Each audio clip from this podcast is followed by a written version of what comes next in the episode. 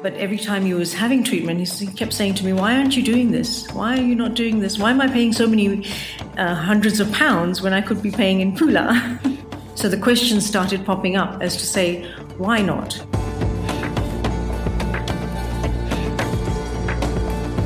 Welcome to Grit and Growth from Stanford Seed, the show where Africa and South Asia's intrepid entrepreneurs share their trials and triumphs.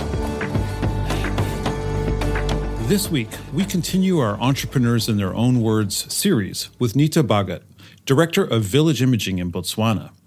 Nita and her husband came to Botswana in 2002 as economic refugees from Zimbabwe. In the 20 years since, they've done incredible work to fill the gaps in the country's healthcare system. We'll hear how Nita went from hotelier to owner of a radiology practice and how her father's fight with cancer led the company in an ambitious new direction. My name is Nita Bhagat. I live in uh, Gaborone in Botswana. I run a company by the name of Pronto Investments, although we trade as Village Imaging.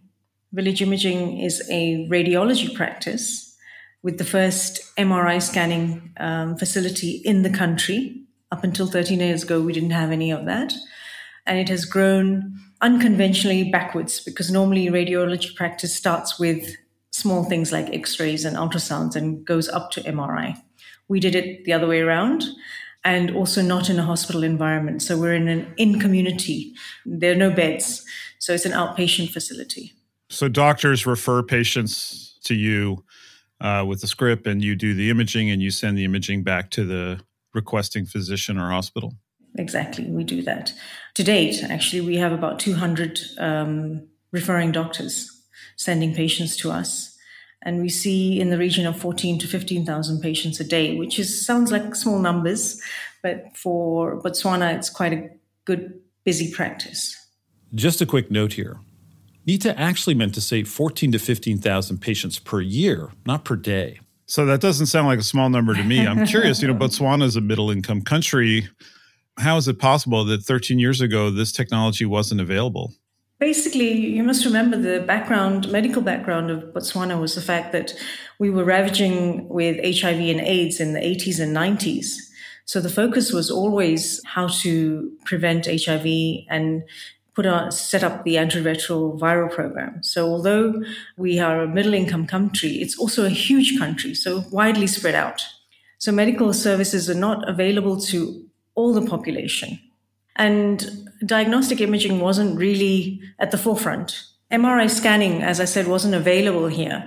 And what was happening was, I'm not sure if you know, but Botswana is very unique in Africa with respect to medical care. So all citizens are afforded free healthcare in this country. Oh my God, that's socialism. I'm just kidding.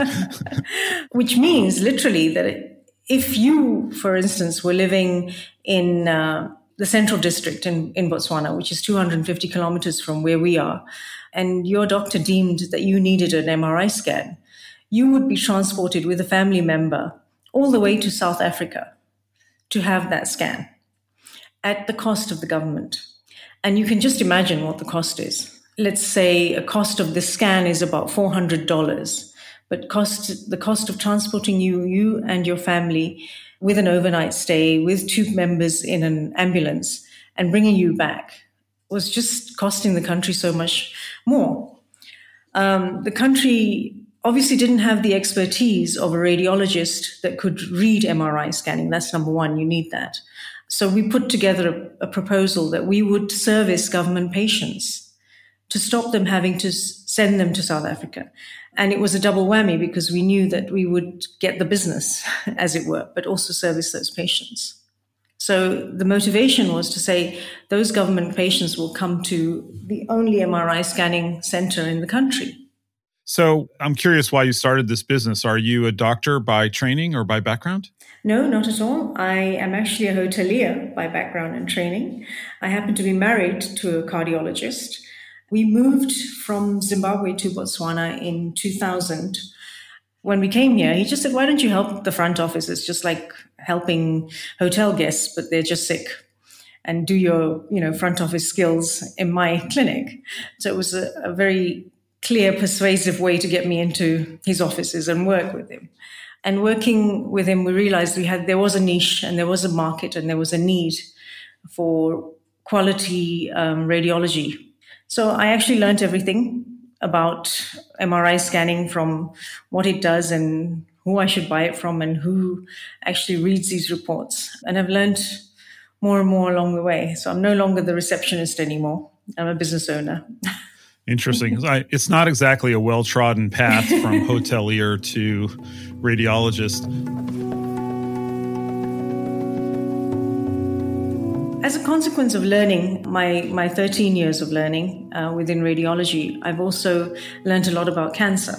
And two reasons. One, my, my father recently passed away from cancer.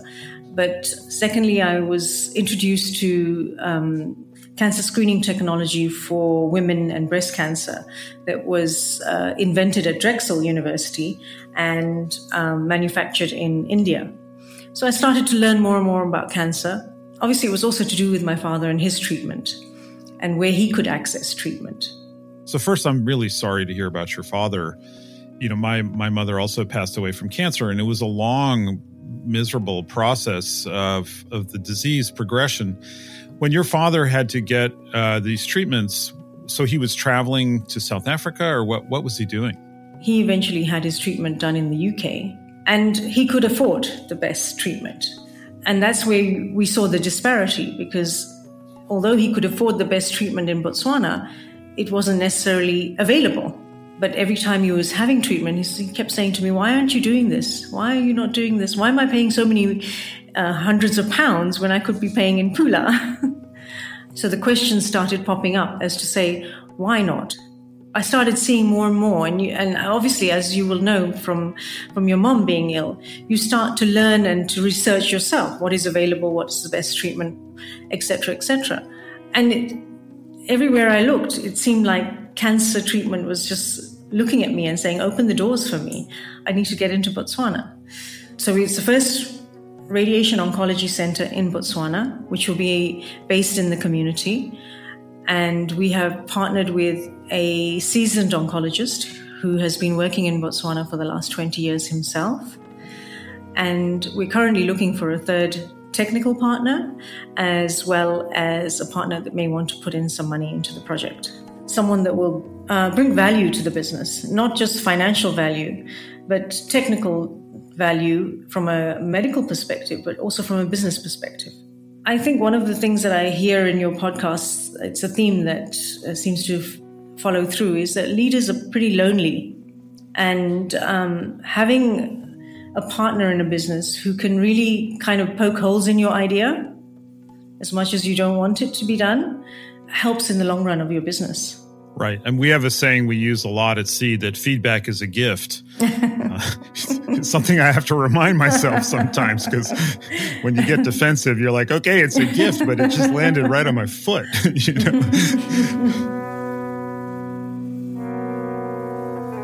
so, why oncology and why in Botswana at this stage when we have such a small population? According to oncologists in, in the country that I've spoken to, they're looking at a 20 to 25% increase in the number of cancer cases in the next five to 10 years. And how many radiation oncology centers do we have in this country? We only have one. And that one center has been open for 20 years. So the need for radiation oncology is now. So the potential from a business perspective, yes, is high, but we mustn't forget we're in, we're in the business space of treating people and saving lives. And that's where both our government and private sector have fallen down with respect to cancer patients. Cancer patients, by the time they are actually received and have been diagnosed, they're already in stage three or four of their treatments, at which time you're basically just giving them palliative care. We want to collaborate and work with institutes like in Botswana, we have something called the Botswana Harvard Partnership historically they've worked with um, HIV patients, but lately, in the last six or seven years, they've been working with cancer. Um, we're doing a study for patients who have HIV and have been diagnosed with breast cancer.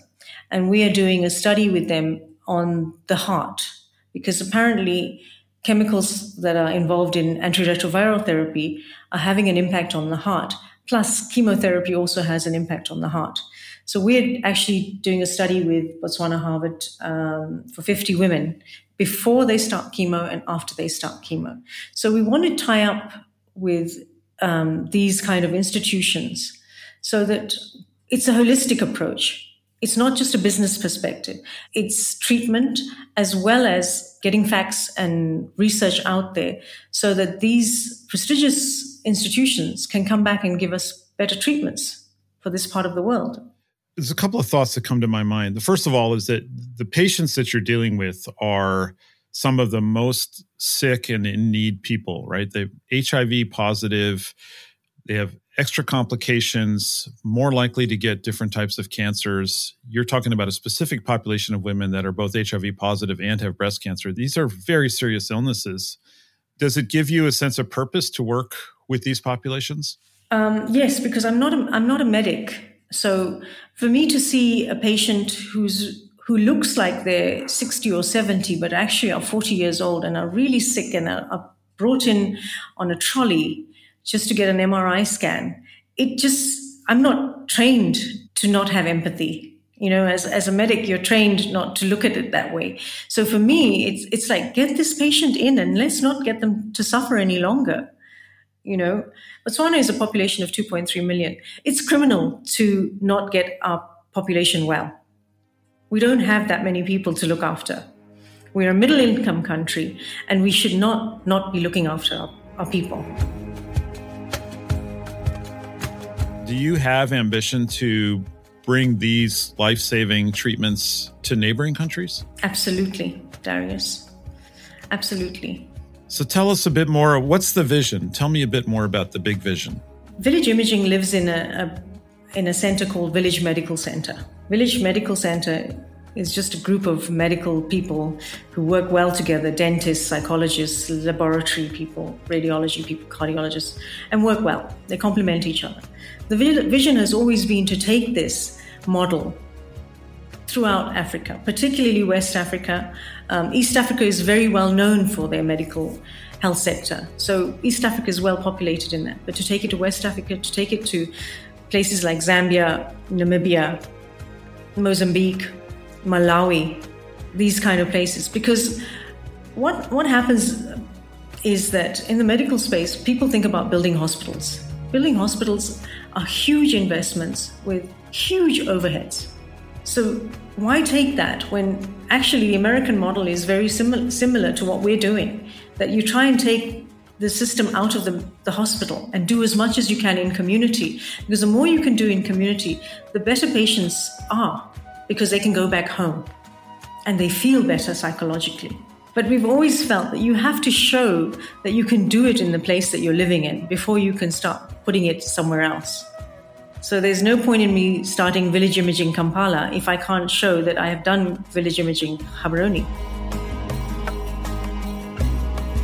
I love hearing Nita's journey, how her personal experiences have fueled her professional life, even as an outsider to Botswana in the medical field.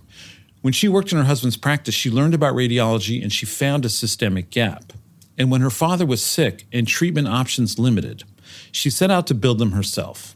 She uses her curiosity and empathy in service of her community, and the results speak for themselves. I want to thank Nita Bhagat. Since we spoke, Village Imaging has continued to fill healthcare gaps in Botswana. In October of 2022, they unveiled a mobile cancer screening program housed in a truck that brings mammograms, ultrasounds, and x rays out of the clinic and into the community. And while Nita is still seeking investment partners for their next phase, she's forging ahead. The new Radiation Oncology Center is set to be finished by April 2023.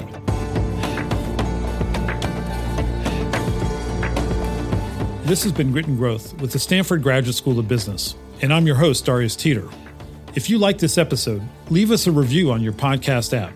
It really helps us to share the stories of these incredible entrepreneurs with as many people as possible. To learn how Stanford Graduate School of Business is partnering with entrepreneurs in Africa and Asia, head over to the Stanford Seed website at seed.stanford.edu slash podcast. Grit and Growth is a podcast by Stanford Seed. Erica Amoako-Agyei and VN Virgin researched and developed content for this episode. Kendra Gladich is our production coordinator, and our executive producer is Tiffany Steves, with writing and production from Andrew Gannum and sound design and mixing by Alex Bennett at Lower Street Media. Thanks for joining us. We'll see you next time.